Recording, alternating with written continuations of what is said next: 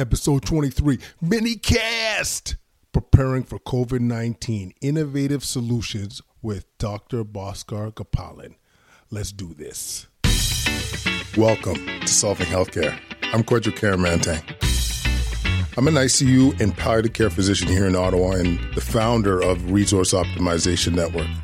We are on a mission to transform healthcare in Canada. I'm going to talk with physicians, nurses, administrators, patients, and their families because inefficiencies, overwork, and overcrowding affects us all. I believe it's time for a better healthcare system that's more cost effective, dignified, and just for everyone involved.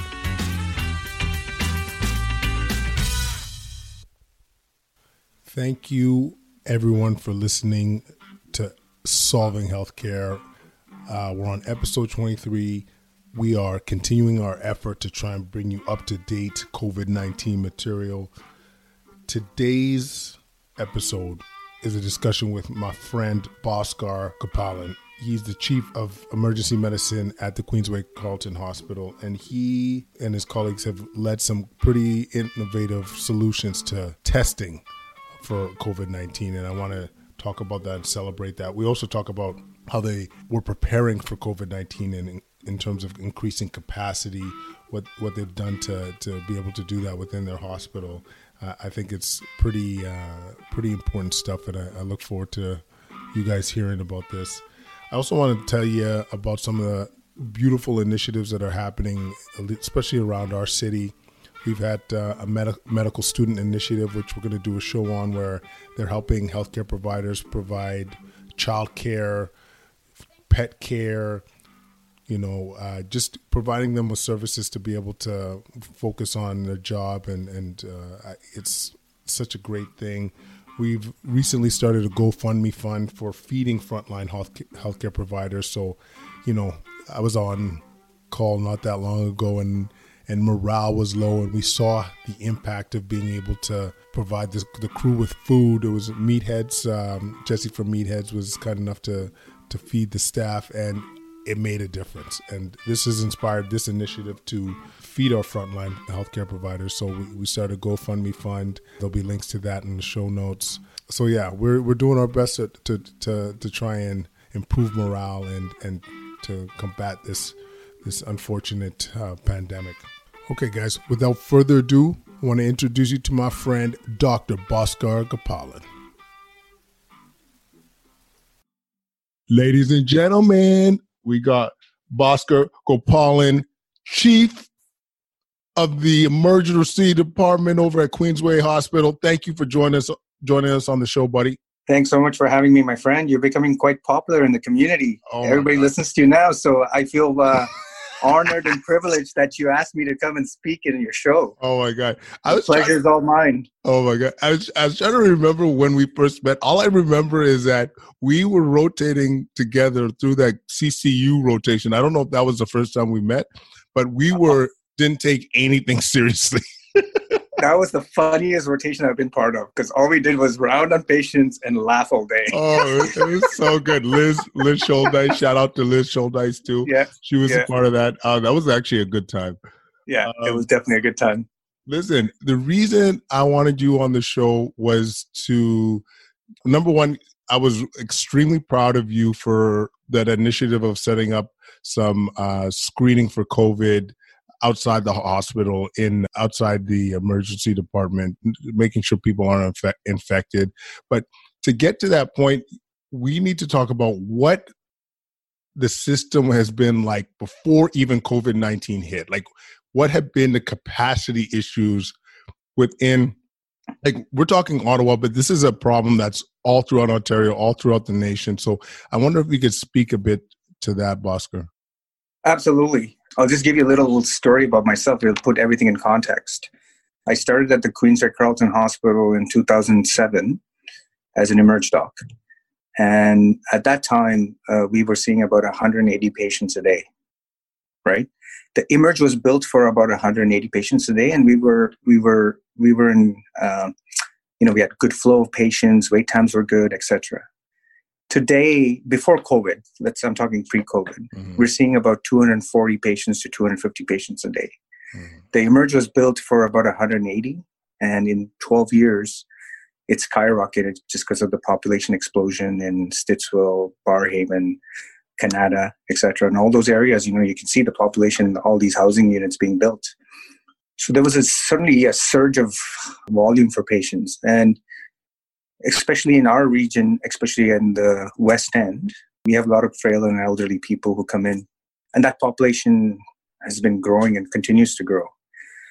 So, what happened even before COVID, I would say we were in sort of a healthcare crisis in Ontario. We had a ton of um, what we call these chronic ALC patients admitted in the hospital waiting for a nursing home bed. And these nursing home beds sometimes took six months to a year to get uh, for these patients that are just waiting in the in the in the in the hospital. Mm. So these are patients we've managed, we've treated, but we just can't send home. We have to wait for them to be placed into a nursing home, and sometimes that takes up to a year.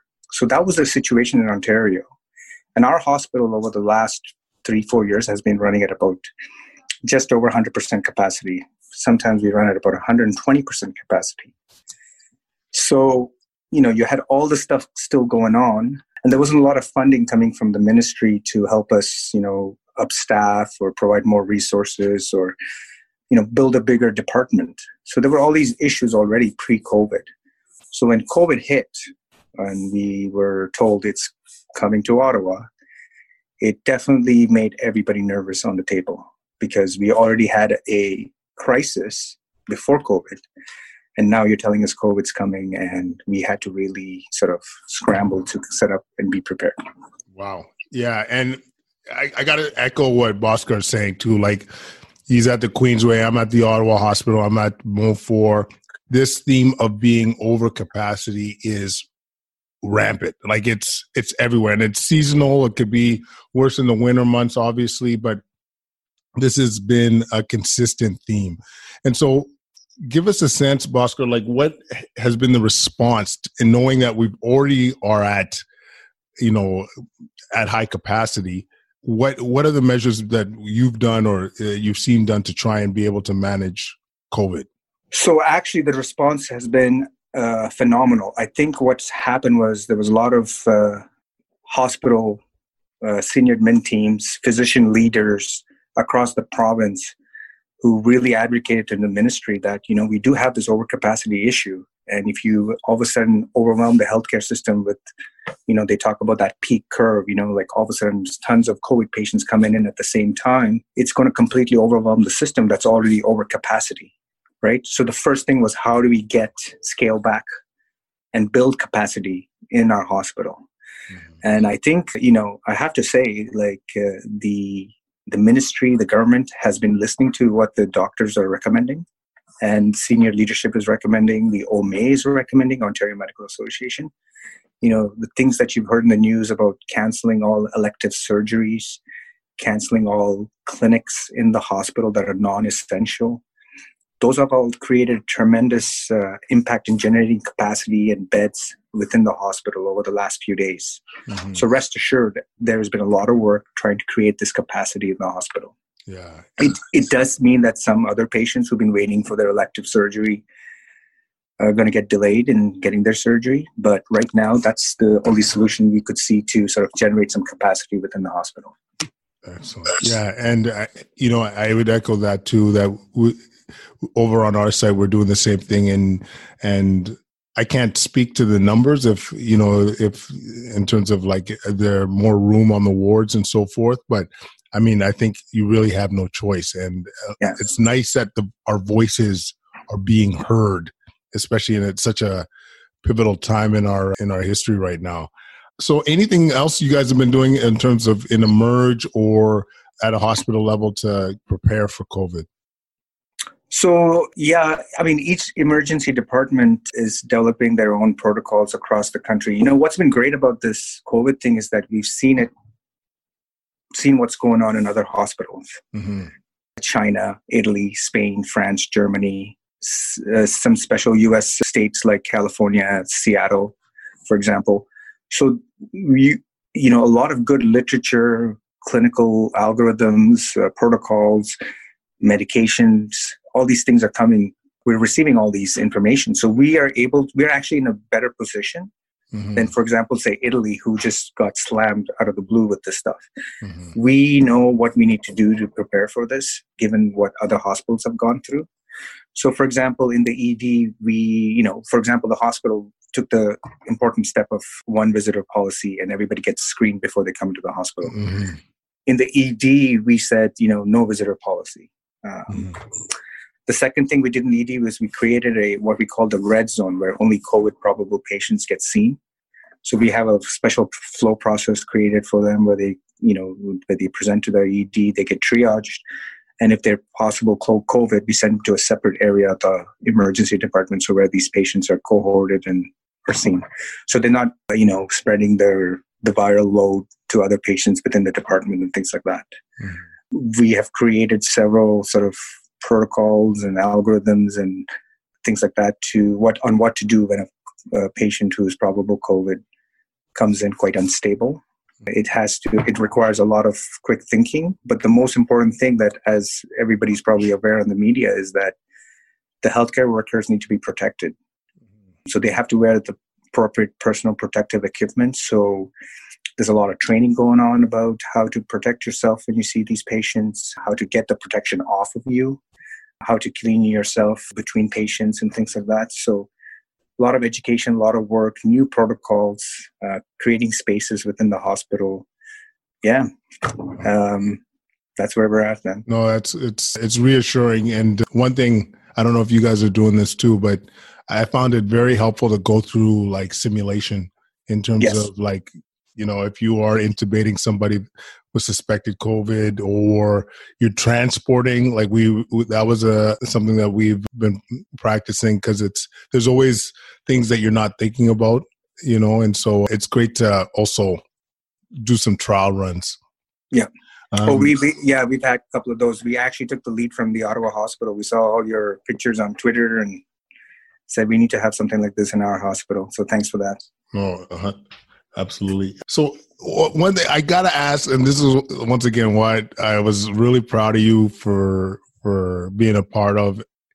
You, you weren't hearing any other centers doing like the COVID screening outside the emergency department. How did that come to fruition? And like, what were the steps there? And I know it's not happening now, but I still. The reason I'm so proud is because it's rare in medicine. I shouldn't say rare. It's becoming rarer. I feel that people are thinking outside the box. Like we have a problem. What is the best solution? And I, I just whether it, I just I'm I'm extremely what's the word? I'm extremely extremely happy to see that you know you guys were doing that process thinking outside the box and how we could keep our patients safe so tell me a little bit about how that came to be if you actually have a name for it, it's called the drive-through swabbing.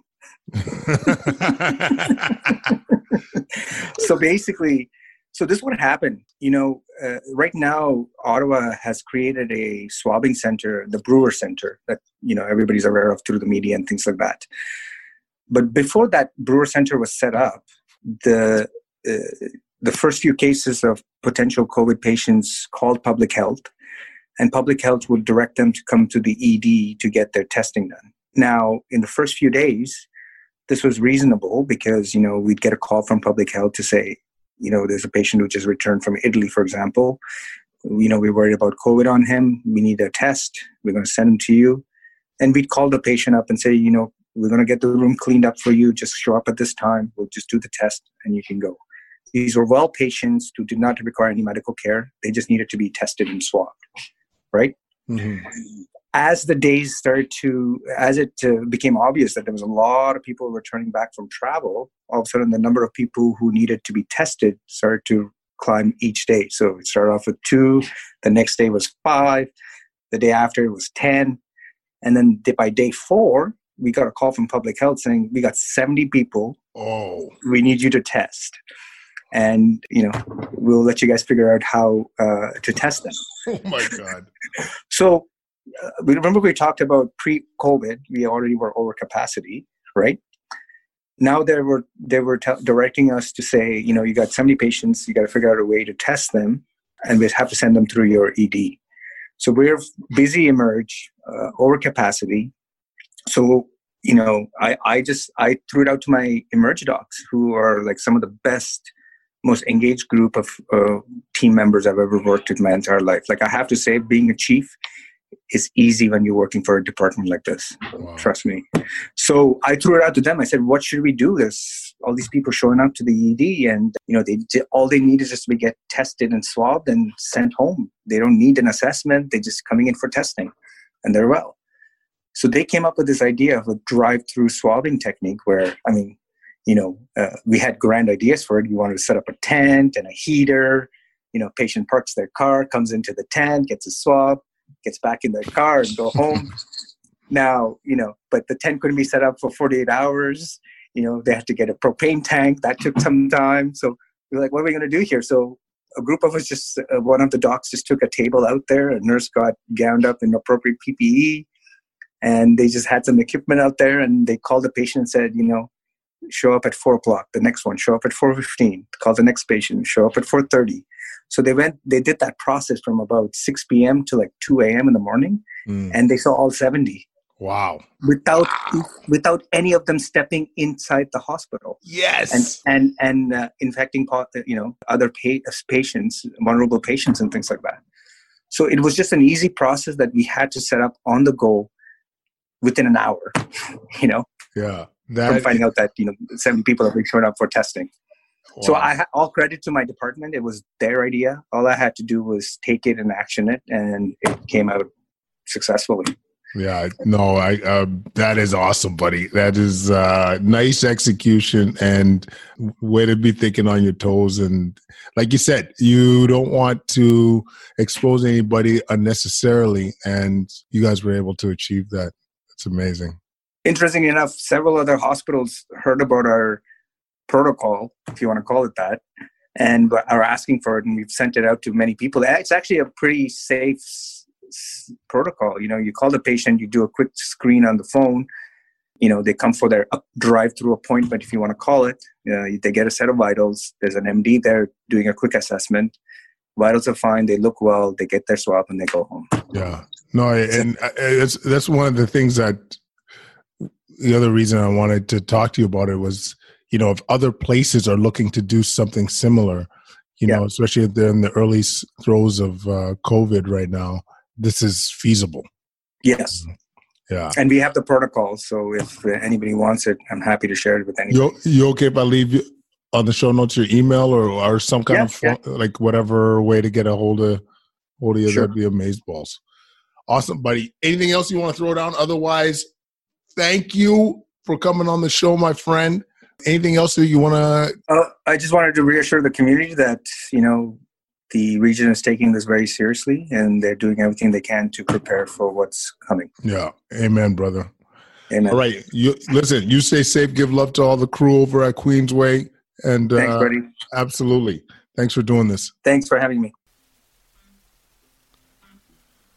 Thanks everybody for listening to this week's episode. Uh, really appreciate the support. I want to first off give some mad props to my boy Mason Hartwick. He's playing. This is his track 736 Blues in G. I. This is gangster. Thanks Mason. I want to thank our sponsors BetterHelp and Audible. There's links to the show notes to get discounts off all those sign up fees. Leave your comments at kwadcast99 at gmail.com. You can follow us on Twitter, Instagram, and Facebook at Kwadcast. I want to give a quick shout out to Christina, who did the note for this week's episode. Thank you for all your help. Thanks, team, for continued support. Love you guys. Continue the great work, and we'll see you guys soon.